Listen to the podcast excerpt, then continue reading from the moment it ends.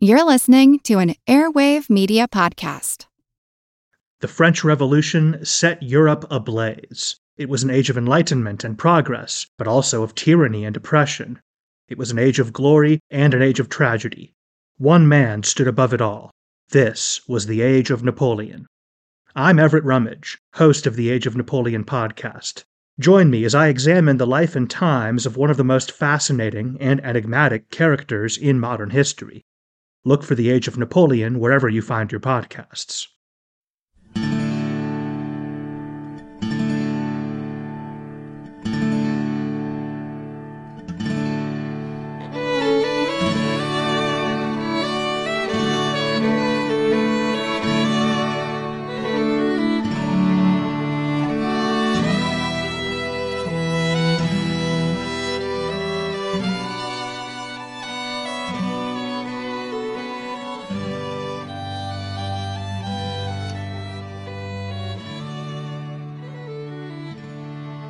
Hey everyone, thanks for tuning in to episode 392 of our Civil War podcast. I'm Rich. And I'm Tracy. Hello, y'all. Welcome to the podcast. As y'all will recall, we used the last episode to get us started on the Chickamauga story arc. We'll use this episode to continue setting the stage for the battle.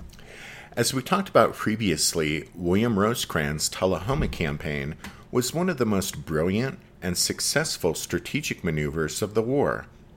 Feinting in one direction while striking with his main force beyond the rebels' right flank, Rosecrans used deception to get into position to threaten Braxton Bragg's vital line of communication and supply.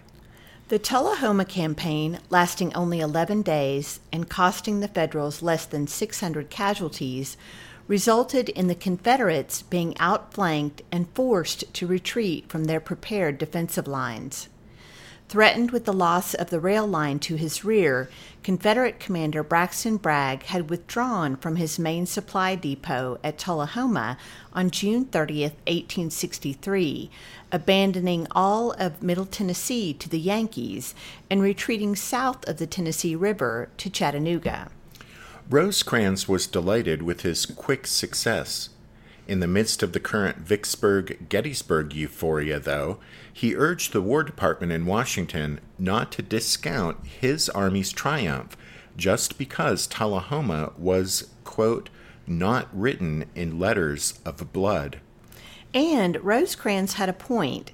He had struck the Confederacy a severe blow, and one that hurt the rebels worse, in some ways, than the nearly simultaneous Battle of Gettysburg. Right. That's because the loss of territory, as always, was demoralizing to the Confederates in general, and especially to those who lived within the region. And the Tullahoma campaign cost the Confederacy a huge chunk of territory and with it went as many as several thousand rebel soldiers who decided to give up on the war and desert once their homes were behind Union lines. And while the Gettysburg campaign, when all was said and done, actually significantly eased Confederate supply problems in the East, Tullahoma, with the loss of Middle Tennessee, worsened those problems in the West. On the other hand, Gettysburg subtracted at least temporarily, and in some cases permanently, 28,000 troops from Robert E. Lee's Army of Northern Virginia, far more than even the desertions from Bragg's army that were sparked by Tullahoma. In the end, as Rosecrans had feared, his almost bloodless victory in Middle Tennessee was overshadowed by the fanfare surrounding the major federal triumphs at Vicksburg and Gettysburg, both of which had far more impact on public opinion, both North and South, than did the Army of the Cumberland's maneuverings in Tennessee. Indeed, Old Rosey was soon reminded by his superiors in Washington that his two primary objectives still lay before him that is, the capture of Chattanooga and the destruction of Bragg's army.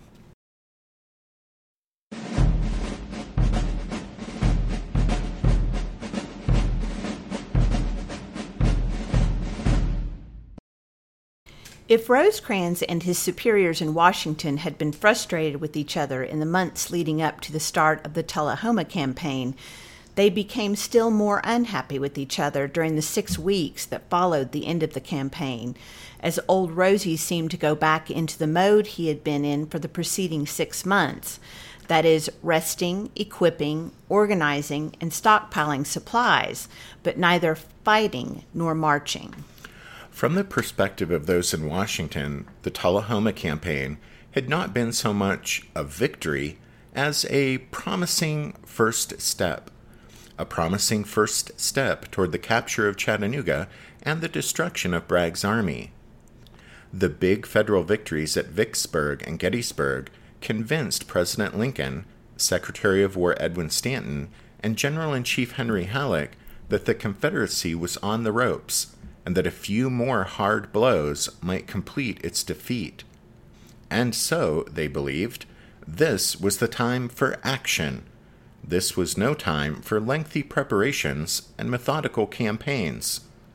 No, the men in Washington were more eager than ever for a war of momentum, now that momentum was all on their side. However, that was simply not the way William Rosecrans made war. By mid July, he had once again settled into a secure base. This time it was Winchester, Tennessee, about 55 miles south of Murfreesboro and about 60 or so miles west of Chattanooga. At Winchester, Rosecrans set about stockpiling supplies in preparation for a projected advance sometime in the vague future.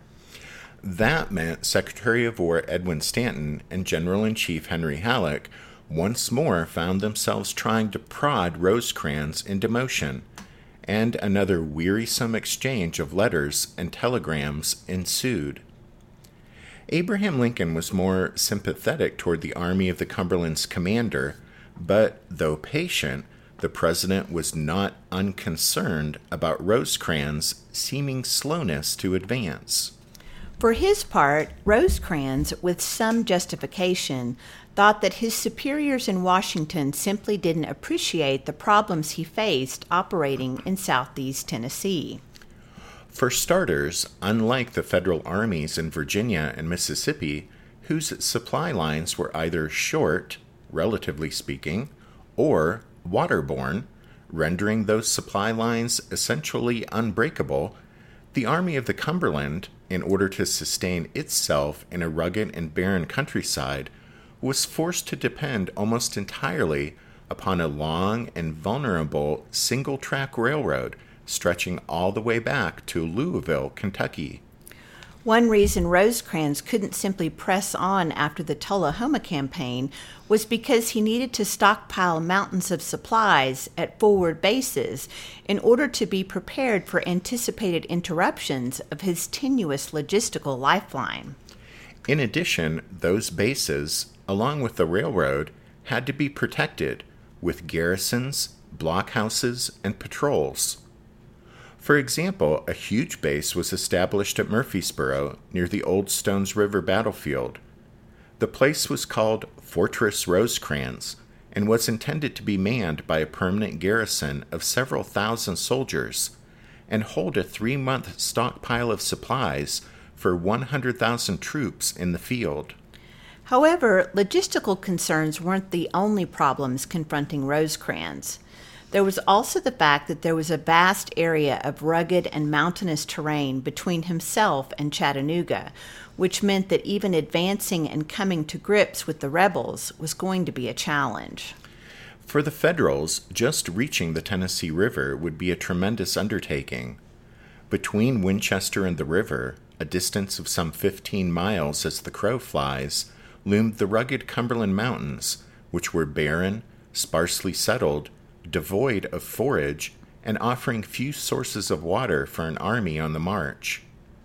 Scattered through the wild vista of desolate oak ridges, cedar thickets, and dark gorges were a handful of dirt poor farmers trying to scratch out a living on small parcels of land. The Yankees would find similar conditions once they crossed the Tennessee, since little of the land around Chattanooga was cultivated, and the long, high ridges that paralleled the river on the east side were as barren as the Cumberlands to the west. What few roads crossed them were little more than narrow wagon trails, described by one man as, quote, rough, stony, and ascended in steep zigzags. So, obviously, the Army of the Cumberland would have to carry enough supplies to sustain it while marching and campaigning through this forbidding terrain. A secure line of supply to the rear was crucial, as were forward depots to stockpile food for the men, fodder for the horses and mules, and ammunition for an army of 65,000 soldiers. Rosecrans was keenly aware of all of this, even if Washington was not, and so he refused to be rushed as he laid out the logistical foundation for a possibly lengthy campaign in a rugged and barren region.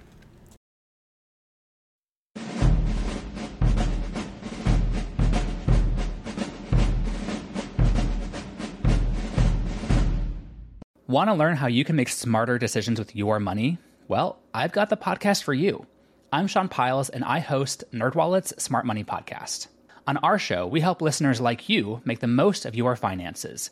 I sit down with NerdWallet's team of nerds, personal finance experts in credit cards, banking, investing, and more. We answer your real-world money questions and break down the latest personal finance news. The nerds will give you the clarity you need by cutting through the clutter and misinformation in today's world of personal finance. We don't promote get rich quick schemes or hype unrealistic side hustles. Instead, we offer practical knowledge that you can apply in your everyday life. You'll learn about strategies to help you build your wealth, invest wisely, shop for financial products, and plan for major life events. And you'll walk away with the confidence you need to ensure that your money is always working as hard as you are. So turn to the nerds to answer your real world money questions and get insights that can help you make the smartest financial decisions for your life. Listen to NerdWallet's Smart Money Podcast wherever you get your podcasts. In all human history, there are few stories like that of ancient Egypt. On the banks of the Nile, these people created one of the most enduring and significant cultures. Their tale comes to life in the History of Egypt podcast. Every week, we explore the tales of this amazing culture, from the legendary days of creation and the gods, all the way to Cleopatra, and everything in between. The History of Egypt podcast is written and produced by a trained Egyptologist. We go much deeper than your average documentary or magazine article to uncover tales of life, great endeavors, and the amazing arc of a mighty kingdom. The History of Egypt podcast is available on all podcasting platforms, apps, and websites. Come, visit ancient Egypt and experience a legendary culture.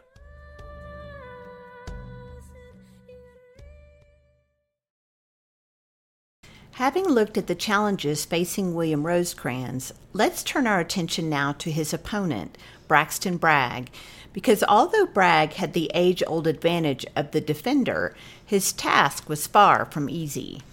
First, as we've talked about several times now, the Army of Tennessee's high command was a tangled mess of bitterness, jealousy, and hatred. By far the greatest problem with the rebel army was its officer corps, particularly those in highest rank.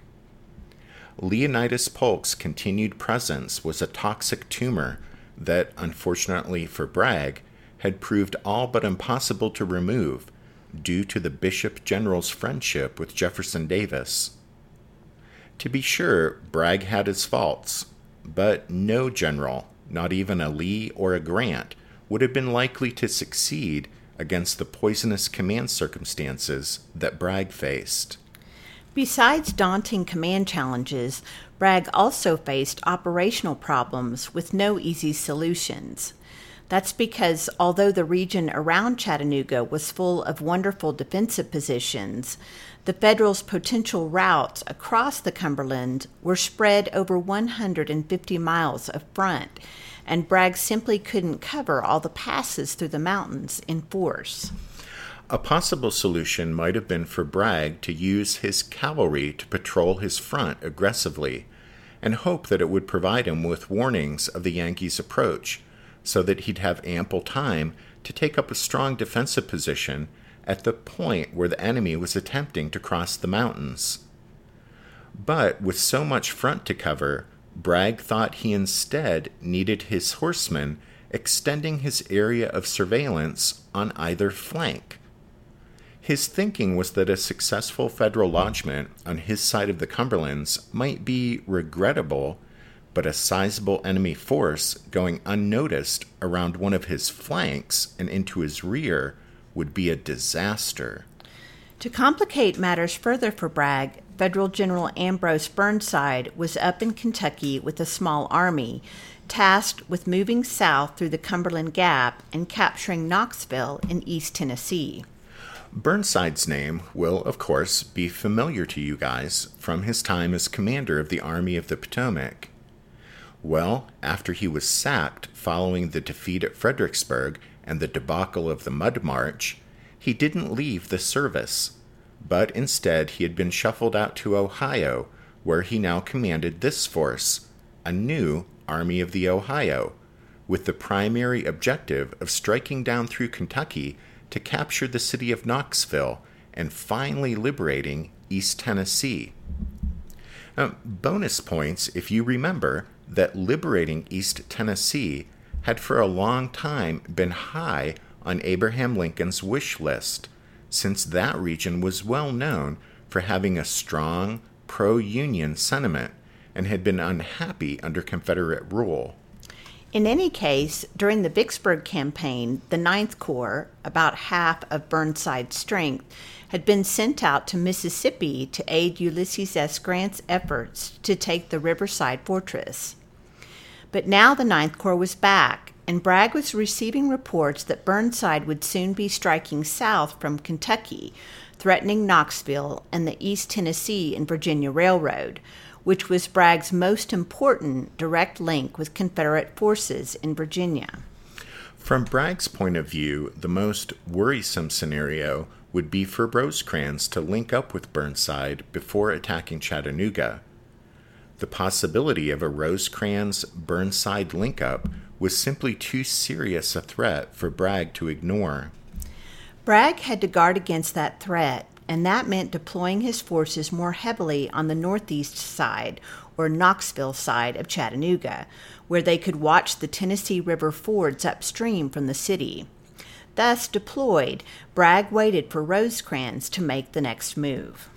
And as we'll see next time, Rosecrans started positioning his forces mid August and made his move a few weeks later.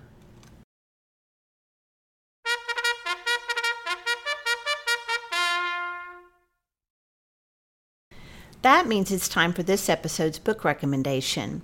And our recommendation this time is Gateway to the Confederacy New Perspectives on the Chickamauga and Chattanooga Campaigns, edited by Evan C. Jones and Wiley Sword.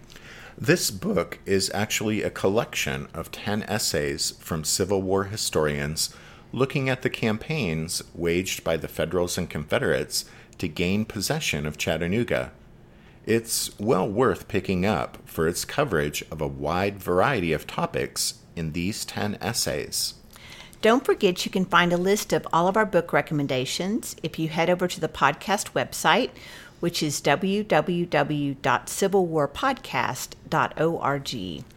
Also, at the website, you can find links to the show's Facebook page, Twitter feed, and Instagram account if you'd like to follow us on social media. Just a reminder that the music you hear at the start and at the end of every episode is from the song Midnight on the Water, and we use it with the kind permission of Spiritwood Music. Thanks for tuning in to this episode of The Civil War, 1861 to 1865, a history podcast. Tracy and I do hope that you'll join us again next time, but until then, take care. Thanks, everyone. Bye.